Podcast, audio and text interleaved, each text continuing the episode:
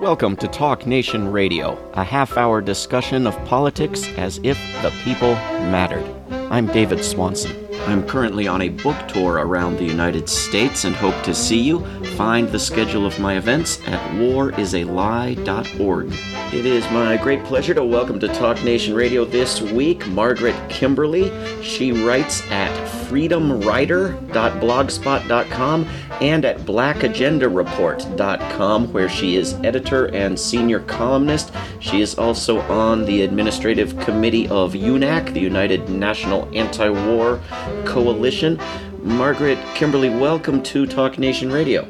Thank you. Thanks for having me. I, I have loved uh, Black Agenda Report since uh, it came into existence and its predecessor site before that. How is Glen Ford doing these days? He's doing fine. We're busy. We're always busy, uh, especially in an election year. A lot going on, but uh, we we love what we do. Well, that's good, and a lot of us love what you do. And uh, I loved uh, an article you wrote recently, uh, and I uh, very much agreed with it, though it made some points I hadn't thought of, and that is an article you wrote called "The Democrats and the SCOTUS Scam," the Supreme Yeah. Court scam. tell us what that was about. Well, you know, it's uh, every time uh, those of us who are on the left express any dissatisfaction with uh, the Democrats or with the Democratic presidential candidate, the thing that keeps us in line is the federal judiciary and the president's ability to make these. Uh, I mean, it is very important these lifetime appointments to uh, various federal courts and to the Supreme Court, obviously too. But um, you know, this uh, latest choice with um, uh, Scalia's sudden, uh, unexpected death and uh, the opportunity for a, uh Democratic president to really have a better court that people who call themselves leftists or liberals or progressives or wherever people fall on that line to have the kind of court we want and the, the kind of court that uh, keeps uh, many people going back to the Democrats beside, uh, despite dissatisfaction on so many issues. But uh, first of all, the, the Republicans immediately said they weren't going to consider anybody. They decided to take a chance and hope for a Republican victory in January, and then uh, uh, get the five to four court that they want. But Obama chooses. He has nominated Judge Merrick Garland, who he appointed to the D.C. Circuit Court. But Garland is a conservative um, not on the Scalia Clarence Thomas level, but uh, more conservative than I think most Democrats want. Definitely more so than I want. He has, uh, in the past, he was uh, among the uh, just judges who ruled that prisoners at Guantanamo had no rights. Um, his uh, uh, decisions uh, in, uh, involving criminal cases, he has decided against criminal dis- defendants two thirds of the time. So he, you know, and people who uh, follow business cases say he is very much pro business in his decisions. So it's, um, you know, it's a, a litany of, of things that I don't like. Um, but this is how we're always kept in line, and it's already begun. We have to we have to stick with Democrats no matter what because the Republicans are so terrible, and the Republicans are terrible. I'm not going to argue in in favor of the Republicans, but uh, it's a losing game also to just keep sticking with the Democrats no matter what. Um, as, as a result of many other issues in, in foreign policy, domestic policy, I um, am of the mind that we need to um, just dump the Democrats. I have voted Green in the for uh, presidential candidates the last few elections, and I'm going to do so again. And uh, I'm urging people to make a break with the past, to take that chance. And it's not insignificant. I'm, I'm not saying um, that uh, it is an easy thing to do, and it's something that requires, I think, debate, reasoned debate, but not just this this fear that keeps us allied with people who never end up doing what we want them to do. It, it, does seem that when you get into this uh, lesser evil argument uh, around mm-hmm. voting, that the Supreme Court nominations are absolutely central, uh, and and yeah. somebody is going to scream Supreme Court, Supreme Court at you just as surely as bringing up War and Peace. They're going to shout World War II at you, and yeah. Uh, and yet I think President Obama floated at least one other right wing Republican name prior to this one, uh, and and the the candidate took himself out of the running. Uh, and and in the case of Merrick Garland, I, I believe George W. Bush was actually looking at nominating him as well. Um, so it's it, it's you have to squint pretty hard to see the distinction here. But I guess the argument is just always there could be somebody even worse. Uh, there yes, could be a. And I, you know, I, I think too we we have to keep in mind that yes, there can be somebody worse. There could be, you know, Scalia could still be alive. There was a case today um, about uh, unions in California, which pretty much would have gutted uh, uh, the ability of unions to collect dues, and have been an, would have been another blow um, uh, against uh, labor organizing. But the court deadlocked four to four with, you know, after Scalia's death. So it does show you how important it is, but I think we need to stop focusing uh, so much on electoral politics at all. We've had our greatest changes in this country outside of the electoral process. Uh, in the, the 60s, in the early 70s, during the uh, civil rights movement, the black liberation struggle, however what you want to call it, uh, black people experienced their greatest gains when most of us couldn't even vote. Most black people lived in the South and couldn't vote at all. And yet, this uh, overpowering, this mass action that was constant, that was unrelenting year after year, that changed things for, for millions of people for the better. We would not have had the Voting Rights Act, although they've gutted that now, but we would not have had the Civil Rights Act, the Voting Rights Act. We wouldn't have Medicaid. We wouldn't have Medicare. We would not have uh, any on the uh, programs, the you know food stamps. I could go on and on. Um, well, I, I think that, it's an incredibly important point that uh, is very, very hard to communicate to people who hear nothing but you are powerless and all you can do is vote, all you can do is vote, all you can do is vote over and over right. and over again. Uh, and uh, I, you know, it makes me not want to talk about uh, the election anymore at all when I finally have someone on the phone who, who gets it that that actually changing things requires a, a nonviolent mass movement that we aren't going to just vote change in place. Um, but I think the you know the other reason I uh, I have trouble with this with this lesser evilism that that mm-hmm. Obama really seems to have have put a stake through the heart of with his Supreme Court pick uh, is that every four or eight years that goes by, the better choice of the two is more evil than the evil choice was four or eight years ago. Uh, and we had to vote less evil because of how evil that person was. And now we have to vote less evil when the person we're voting for is even more evil than than the than, than the demon of, of eight or twelve years before. Uh, I know, I know. It just gets it gets worse and, and worse and worse. We have a our current uh, president who has um, bailed out the banks, the banks that created so much misery. Which first, Bill Clinton. Uh, let's talk about him and the role he played, getting uh, rid of the Glass-Steagall Act and, and just giving the banks, the financial service industry, free reign um, to to destroy the economy in this wor- in this country and around the world. So then we're left with that legacy when the uh, the bubble finally popped, and Obama bailed them out. Um, as for on foreign policy, uh, Obama is more dangerous, I think, than any Republican. The Obama doctrine basically means don't send U.S. troops abroad, but it means intervene everywhere. It's it's imperialism, imperialism without sending U.S. troops anywhere. So you can destroy Libya. So you can try to destroy Syria. So you can uh, make Russia an enemy when uh, you don't need to uh, make Russia an enemy. To impose sanctions, to uh, uh, wage war by uh, other means. finally turned the corner with Iran, but that was because the Europeans said they weren't going to go along with sanctions uh, any longer. So it was, his hand was forced. But uh, uh, so every president gets, yeah, gets worse.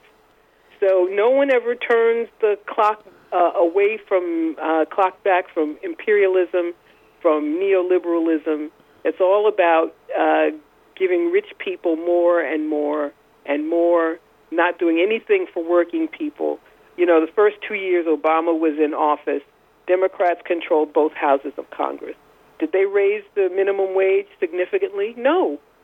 So now they talk about raising the minimum wage all the time. Now that Republicans control Congress and they can't do it, um, but when they had the chance to make a significant increase in the minimum wage, they didn't. So everyone's talking about this, you know, uh, $15 an hour minimum wage increase in California, but it, it takes six years to go into effect. By the time it's $15 an hour, you know, inflation will have made the $15, you know, worth no more than $30 or something. So, um, uh, yeah. So they when when they are in power, they don't do what we want.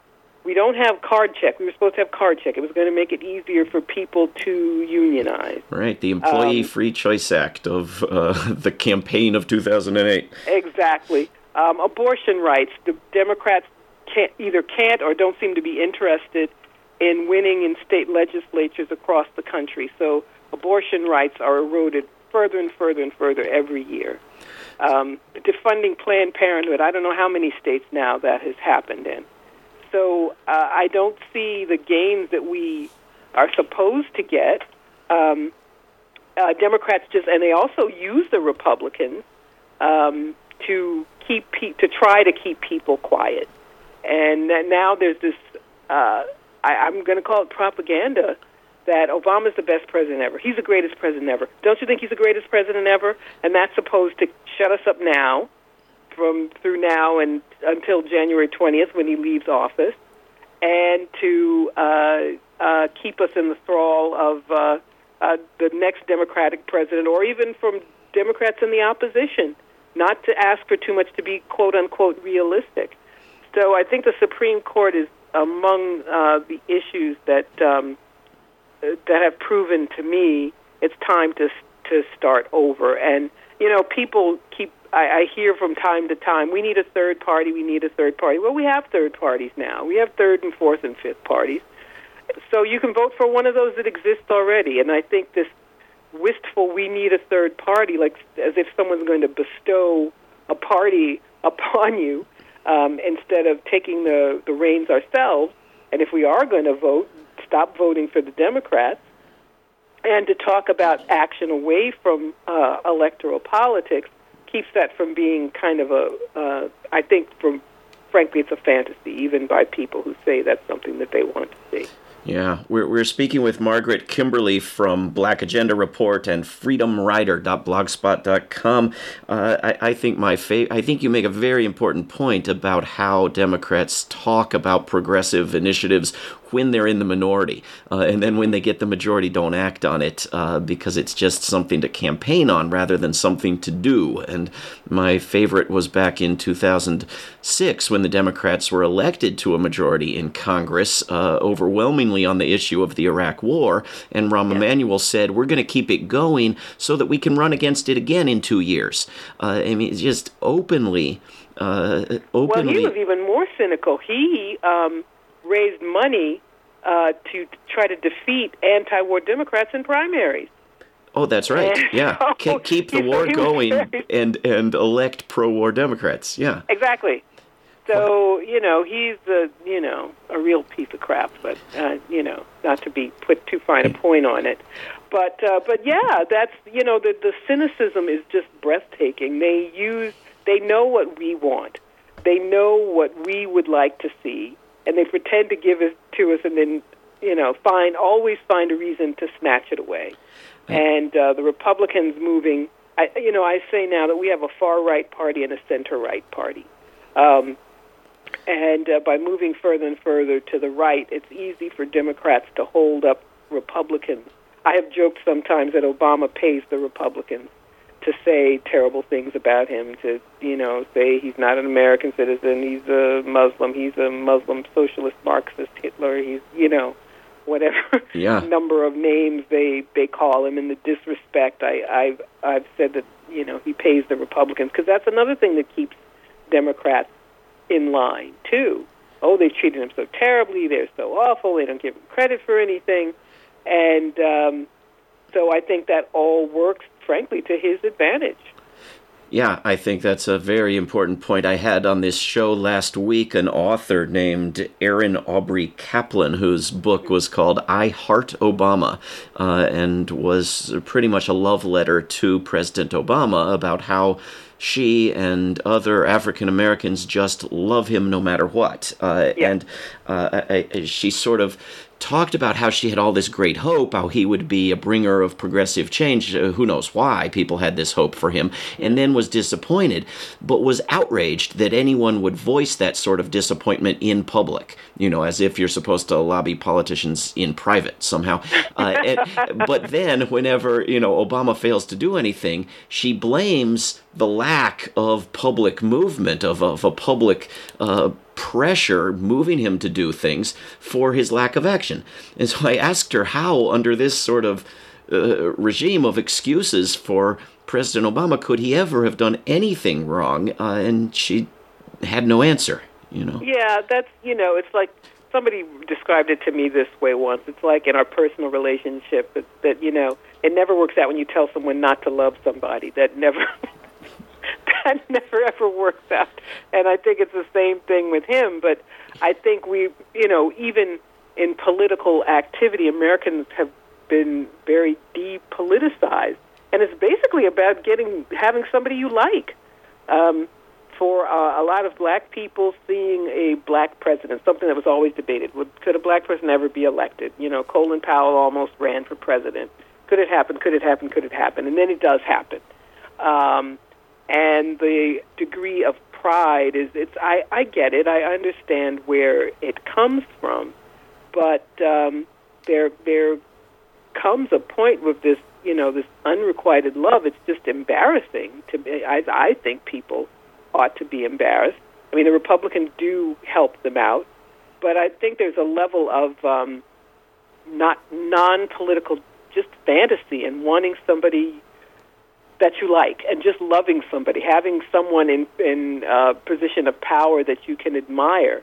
Um, I think that's yeah. part of the appeal of Bernie Sanders. Frankly, I don't think he's um, he's definitely not a socialist. He's just an old school Democrat. He's the way most Democrats were 50 years ago. Right. Um, and that's you know, and that's not a bad thing, but it's not being a socialist and uh, Hillary Clinton being on the wrong side of so many issues and um, being uh, so obvious in her, you know, her wickedness. I'll, I'll call it that. Um, makes it makes it easier for him to get more credit, I think, than he deserves. And I'm not saying people should not back him if they if they want to, but um, they people have found someone to love. And, it's, and over the weekend, when you know the bird landed on the podium, and people just lost it, and I was like, "Folks, really? Yeah. Sometimes yeah. birds fly like, I mean, it was a lovely moment. It was a you know a memorable moment, and it was kind of cute. But um, you know, people started to you know almost worship him, and um, there is a desire for change, but it's not going to come from looking for a hoping for a better Democrat and looking looking for somebody you like you can like more, because in the substances his um, domestic policy is better. His foreign policy is not that much different. He hasn't said anything about not intervening. He hasn't said he's going to end drone wars. He when he talks about Russia, he says we've got to contain Putin. I don't know why Putin has to be contained. Putin hasn't done anything to the United States. So um, but but it you know it goes on every four years. The search for somebody who uh, you know can be liked more than the last person. Well, let's let's put our minutes where our mouths are, and understanding that elections are not the most important, much less the be all and end all of social change. Uh, UNAC, the United National Anti-War Coalition, uh, organized a peace rally in New York uh, a couple of weeks ago uh, yeah. because uh, the issue of peace and demilitarization just wasn't there in the in the presidential election entertainment. Um, what what was that about, and how did it go, and and what happened? Well, we um, yeah, they you know if you, if you listen to the debates, uh, there seems to be no there's some nuances, but not much difference in foreign policy among Democrats and Republicans, except for Donald Trump, who's you know said he wouldn't have invaded Iraq or killed Muammar Gaddafi. But at any rate, uh, no discuss, very little discussion of foreign policy at all and uh, all of the uh, candidates saying pretty much the same thing. Uh, we at UNAC, um, which is a, an umbrella organization, it's a coalition of other groups, uh, International Action Center, Vets for Peace, People's Organization for Progress, Black Agenda Report is a member. Um, we uh, uh, realized that we, and it's something we always do, but that this was a perfect moment to be very public in uh, our um, opposition to U.S. foreign policy. And uh, we had a you know old-fashioned rally in March. We started at 34th Street and uh, um, marched to the UN. We originally they was going to start at the UN, but we realized that's a dead space. Nobody would just be us and our 10 best friends. So there we were at Midtown, Man- Midtown Manhattan on 34th Street, right across from Macy's, and we got uh, several hundred people I'd say 500 uh, people there. Uh, great list of speakers, um, my myself and and uh, many others. But it's the, the kind of thing that I like to do. It's you know putting my money where my mouth is, so to speak, to be very public um, uh, about what we need in this country. And I, I think it's a start. It can be a starting point in uh, changing minds. You know, there I think there are a lot of people who know things need to change, but they don't they don't know exactly what. Nobody tells them. And uh, to hear people say, "No, we we should not have wars. No, the United States has no business choosing a government for Syria. Uh, the United States has no business trying to uh, put Ukraine in the Western uh, um, sphere of influence and uh, uh, antagonizing Russia." Uh, there's no reason to have sanctions against Venezuela. We should it should not be sending drones to kill people in you know fill in the blanks Somalia, Iraq, pa- Pakistan, um, and to talk about the you know this uh, now it's a week ago the terror attacks in uh, in Belgium. Well, this happens because there's anger, and I'm not tr- justifying uh, anybody being blown up in an airport, but uh, this happens because there's anger about Western foreign policy, U.S. and NATO foreign policy. So uh, it's important. It's very important to take and make to make opportunities to be public uh, about uh, the changes we would like to see in this country.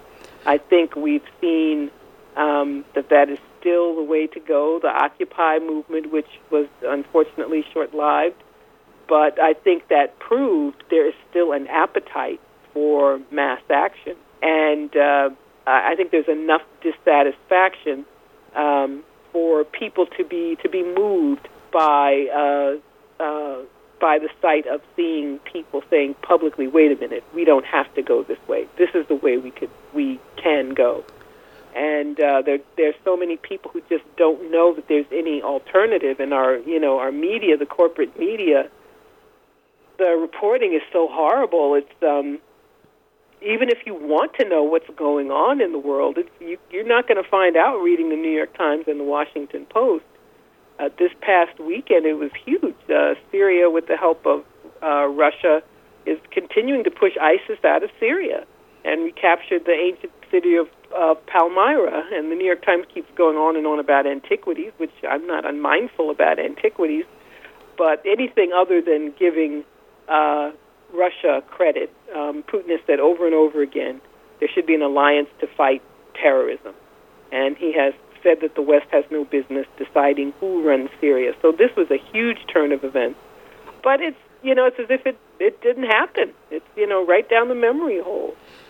But uh, but the more people speak out in uh, whatever ways we can, the more we can uh, move that needle and give people information that they need.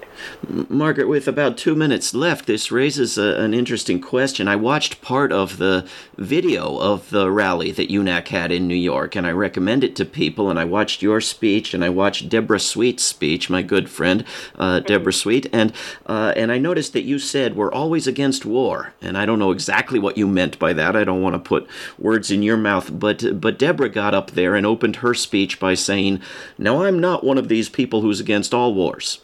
Uh, and you know, I, I heard you mention a second ago giving Putin credit, uh, mm-hmm. presumably for waging war in Syria in a better way than the United States is waging war in Syria.